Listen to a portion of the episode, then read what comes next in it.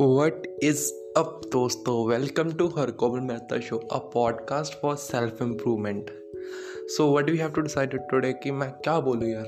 मेरे माइंड में कुछ नहीं आ रहा। तो मैं जस्ट आपके साथ कुछ ये शेयर करूँगा कि आप कैसे खुश रह सकते हो कैसे एक अच्छी ज़िंदगी जी सकते हो।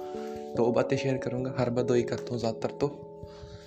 हाँ अगर आपने इन दो चीज़ों को फॉलो कर लिया ना रिजल्ट्स हंड्रेड परसेंट मिलेंगे वन हंड्रेड टेन परसेंट मिलेंगे। So without wasting time let's get started पहली चीज़ जो आपको फॉलो करनी है वो है चूज़ योर वर्ड्स वाइसली अपने जो शब्द बोलते हो ना उसको अच्छे चुनने हैं वो ज़्यादा कम बोलना भी आपका कॉन्फिडेंस डिक्रीज करेगा और ज़्यादा बोलना आपको ओवर कॉन्फिडेंस बना देगा जिसके चलते आपको काफ़ी टाइम लॉसेस भी हो सकते हैं। सो so, मैं तो यही कहूँगा कि आप ज़्यादा ना ही ज़्यादा बोलो ना ही कम बोलो। बोलो इतना कि दूसरों को बुरा ना लगे। और जब ना आपको अपने शब्द वापस लेने पड़े और आपको वो कड़वे भी ना लगन ऐसे बोलो शब्द। हिंदी में बता दिया, प्योर हिंदी में।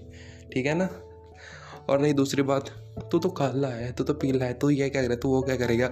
दूसरों की बात मत सुनो मत सुनो मत सुनो, बहुत बार कहूँगा और बार बार कहता भी रहूँगा कि दूसरों की बात मत सुनो। लोग आपके बारे में क्या सोचते हैं, ये मैटर नहीं करता। आप आपके बारे में क्या सोचते हो, ये मैटर करता है, क्योंकि आपके अलावा आपको सबसे बेहतर कोई नहीं जानता और ना ही कोई जानेगा, क्योंकि जो रख दिया खुद यकीन इतिहास ही रच देने so ready to create history history एक दिन में नहीं बनती, सालों लग जाते इसलिए मेहनत करते रहिए करते रहिए करते रहिए। Thank you so much for listening me love you well and don't forget to follow me on Instagram